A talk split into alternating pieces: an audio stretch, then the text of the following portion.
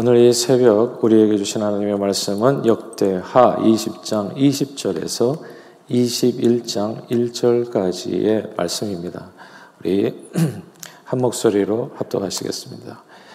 이에 백성들이 아침에 일찍 일어나서 드고아 들로 나가니라. 나갈 때 여호사밧이 서서 이르되 유다와 예루살렘 주민들아 내 말을 들을지어다. 너희는 너희 하나님 여호와를 신뢰하라. 그리하면 견고히 서리라. 그의 선지자들을 신뢰하라. 그리하면 형통하리라 하고 백성과 더불어 의논하고 노래하는 자들을 택하여 거룩한 예복을 입히고 군대 앞에서 행진하며 여호와를 찬송하여 이르기를 여호와께 감사하세 그의 인자하심이 영원하도다 하게 하였더니 그 노래와 찬송이 시작될 때에 여호와께서 복병을 두어 유다를 치러 온 암몬 자손과 모합과 세일산 주민들을 치게 하심으로 그들이 패하였으니 곧 암몬과 모합 자손이 일어나 세일산 주민들을 쳐서 진멸하고 세일 주민들을 멸한 후에는 그들이 서로 쳐 죽였더라. 유다 사람이 들망대에 이르러 그 무리를 본즉 땅에 엎드려진 시체들 뿐이요 한 사람도 피한 자가 없는지라. 여호사밧과 그의 백성이 가서 적군의 물건을 탈취할세 본즉 그 가운데에 재물과 의복과 보물이 많이 있으므로 각기 탈취하는데 그 물건이 너무 많아 능히 가져갈 수 없을 만큼 많으므로 사흘 동안에 거두어 드리고 넷째 날에 무리가 브라가 골짜기에 모여서 거기서 여호와를 송축한지라. 그러므로 오늘까지 그것을 브라가 골짜기라 일컫더라. 유다와 예루살렘 모든 사람이 다시 여호사밧을 선두로하여 즐겁게 예루살렘으로 돌아왔으니 이는 여호와께서 그들이 그 적군을 이김으로써 즐거워하게 하셨습니다. 그들이 비파와 수금과 나팔을 합주하고 예루살렘에 이르러 여호와의 전에 나아가니라. 이방 모든 나라가 여호와께서 이스라엘의 적군을 치셨다함을 듣고 하나님을 두려워함으로 여호사밧의 나라가 태평하였으니 이는 그의 하나님의 사방에서 그들에게 평강을 주셨습니다라. 여호사밧이 유다의 왕이 되어 왕에 오를 때 나이가 35세라 예루살렘에서 25년 동안 다스리니라. 그의 어머니의 이름은 아수바라 실히의 딸이더라. 여호사밧이 그의 아버지 아사의 길로 행하여 돌이켜 떠나지 아니하고 여호와 보시기에 정직하게 행하였으나 산당만은 철거하지 아니하였으므로 백성이 여전히 마음을 정하여 그들의 조상들이 하나님께로 돌아오지 아니하였더라. 이외에 여호사밧의 시정 행적은 하나니의 아들 예후의 글에 다 기록되었고 그 글은 이스라엘 열왕기에 올랐더라. 유다 왕 여호사밧이 나중에 이스라엘 왕 아하시아와 교제하였는데 아하시아는 심히 악을 행하는 자였더라. 두 왕이 서로 연합하고 배를 만들어 다시스로 보내고자 하여 에시온 게벨에서 배를 만들었더니 마레사 사람 도다와우의 아들 엘리예셀이 여호사밧을 향하여 예언하여 이르되 왕이 아하시아와 교제함으로 여호와께서 왕이 지은 것들을 파하시리라 하더니 이에 그 배들이 부서져서 다시스로 가지 못하였더라. 여호사밧이 그의 조상들과 함께 누움에 그의 조상들과 함께 다윗성에 장사되고 그의 아들 여호람이 대신하여 왕이 되니라. 아멘. 미국과 벌린 태평양 전쟁에서 일본이 패했죠. 그렇게 일본이 패한 후에 일본은 완전히 망했습니다. 전쟁 패망국은 사실 승자의 밥이 되잖아요. 전쟁에서 이긴 미국은 일본이 영원히 일어설 수 없도록 이제 모든 면에서 일본을 통제했습니다. 무엇보다도 이제 무기를 만드는데 가장 주요 산업이 이제 철강 산업이잖아요.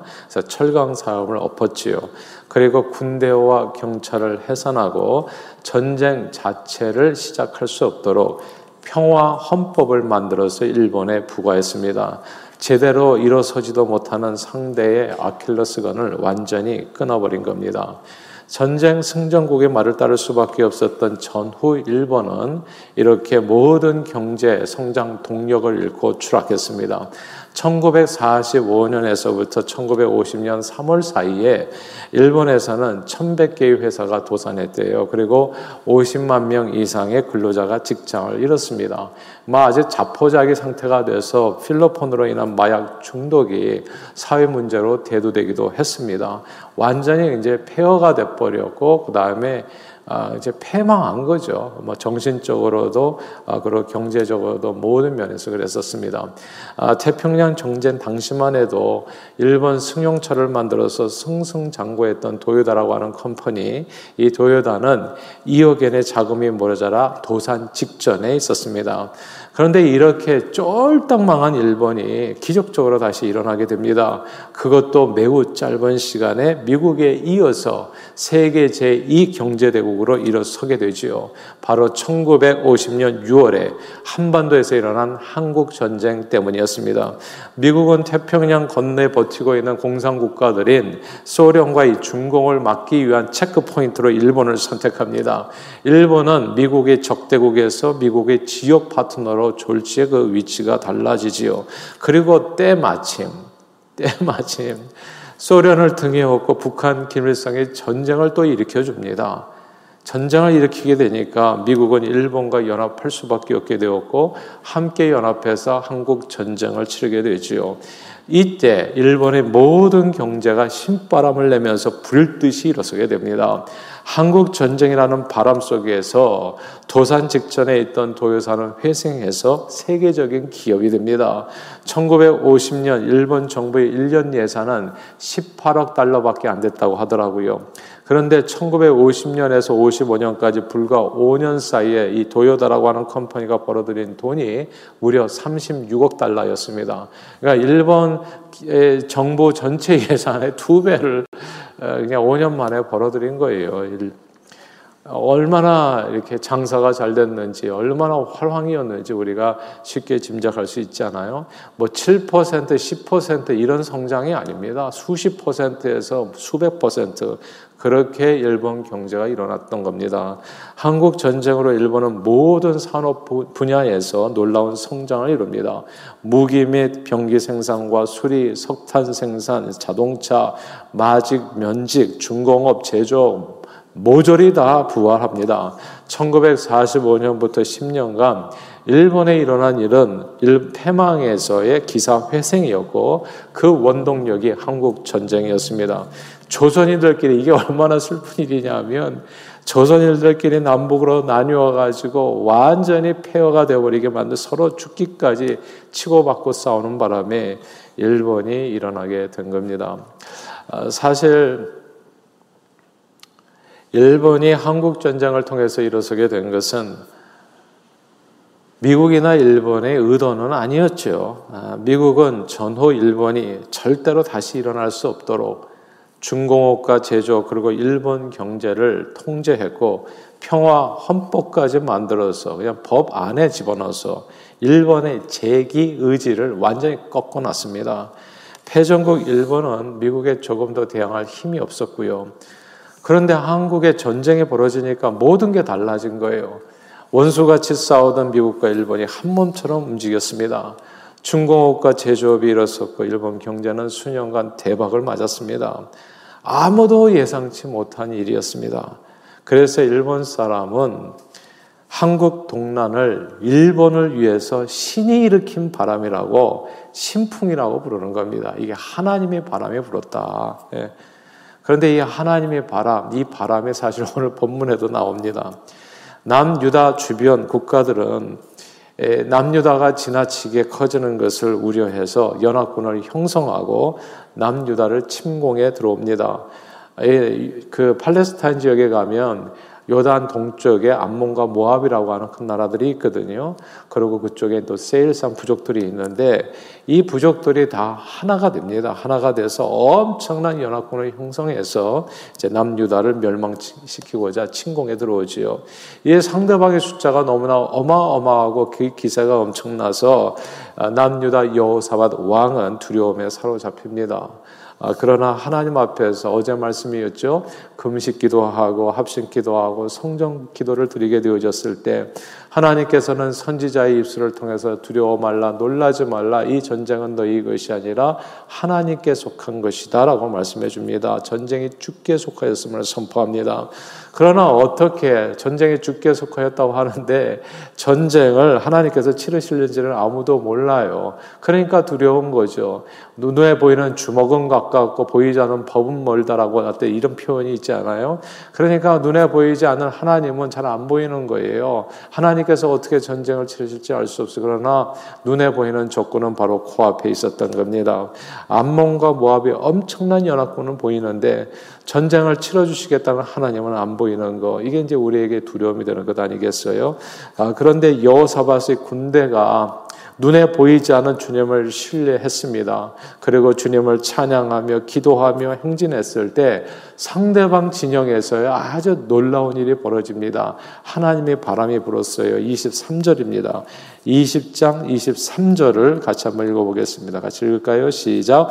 곧 암몬과 모합 자손이 일어나 세일산 주민들을 쳐서 진멸하고 세일 주민들을 멸한 후에는 그들이 서로 쳐 죽였더라.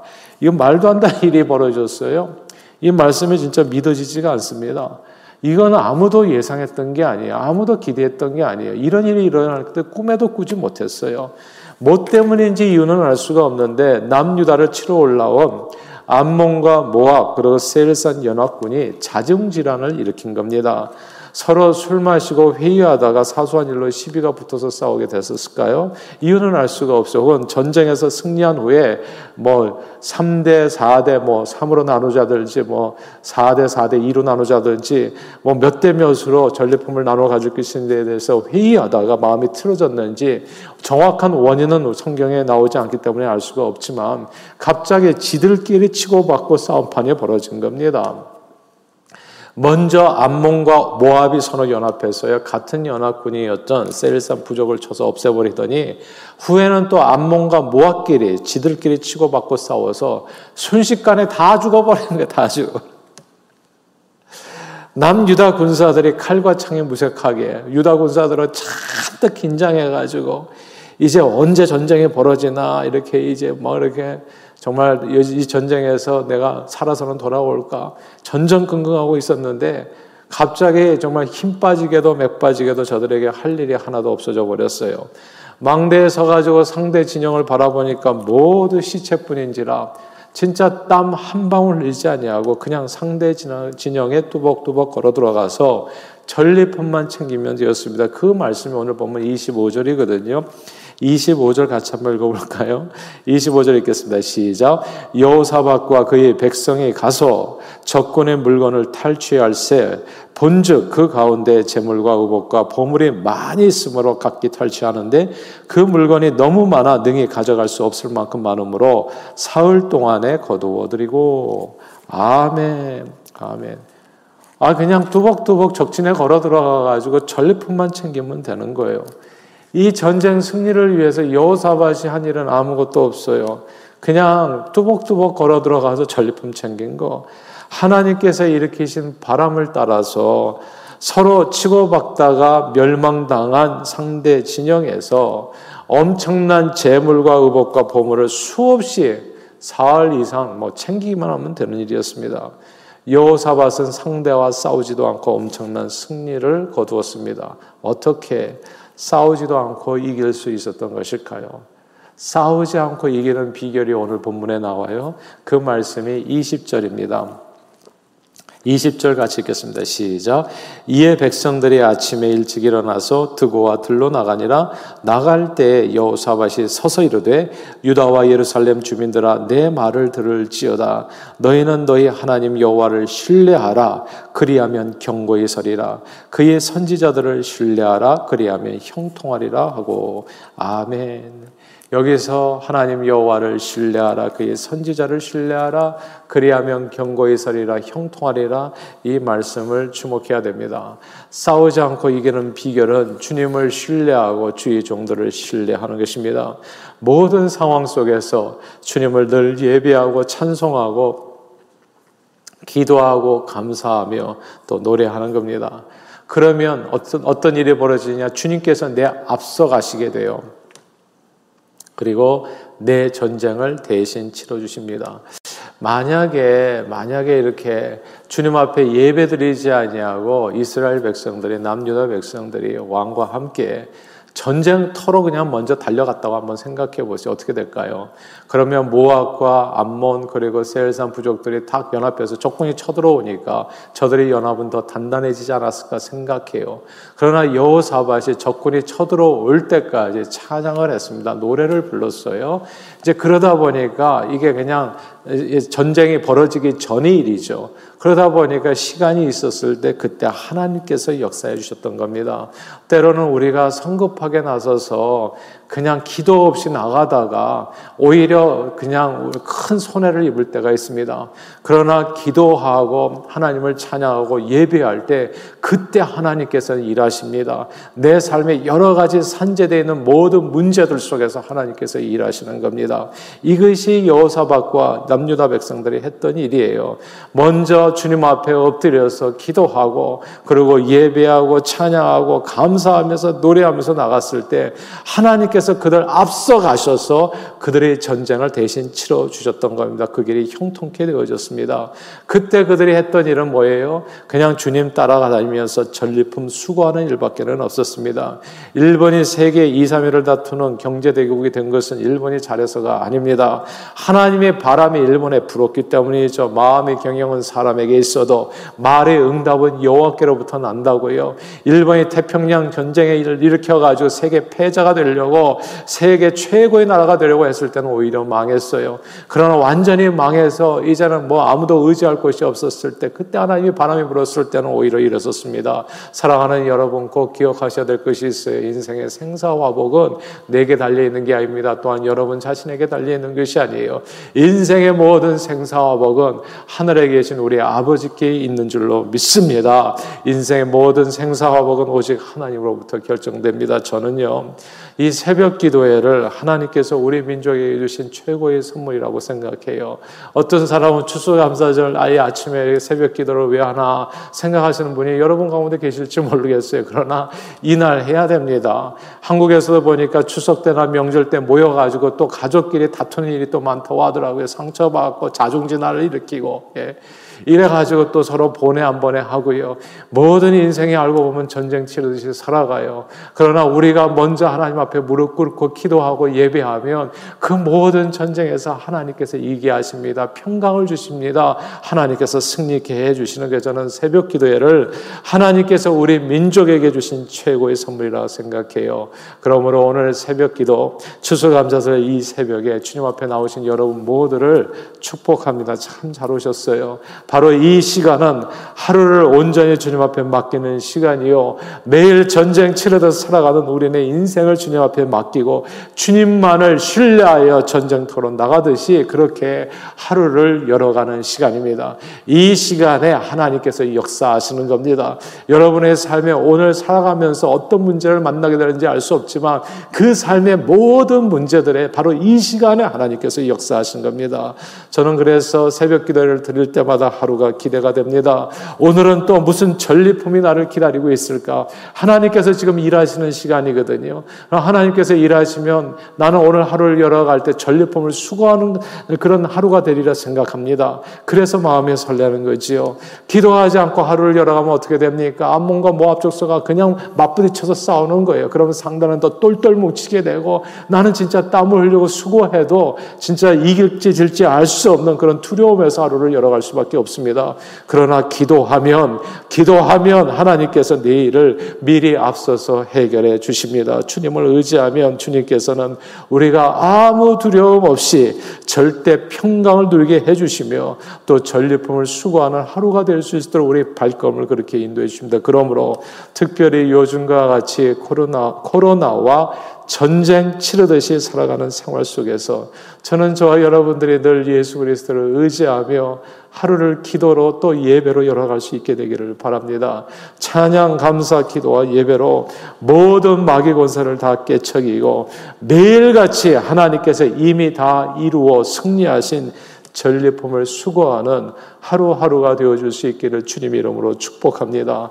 그렇게 주님과 함께 동행할 때 주님 주시는 참된 평화와 풍성한 삶, 그 삶이 저와 여러분들에게 약속되어집니다. 그런 귀한 삶을 언제나 누리시는 저와 여러분들이 다 되시기를 주님 이름으로 축원합니다. 할렐루야.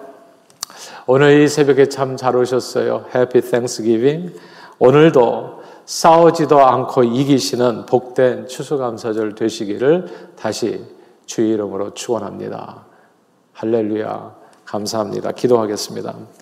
하나님 아버지, 죽을 수밖에 없는 죄인들을 불쌍히 여겨주셔서 예수 보혈의 피로 모든 죄를 씻고 주님을 믿고 신뢰함으로 매일 승리하는 삶을 살 수 있도록 생명의 길을 열어주심을 감사드립니다. 언제나 주님을 신뢰함으로 쉬지 않고 주님을 찬양하고 감사하고 기도하고 예배하는 저희들이 되도록 은혜 주셔서 전쟁 같은 매일의 삶 속에서 싸우지도 않고 승리하여 오히려 주님의 평강과 풍성한 축복을 전리품으로 거두어드리는 저희 모두가 되도록 역사해 주시옵소서. 예수 그리스도 이름으로 간절히 기도하옵나이다. 아멘.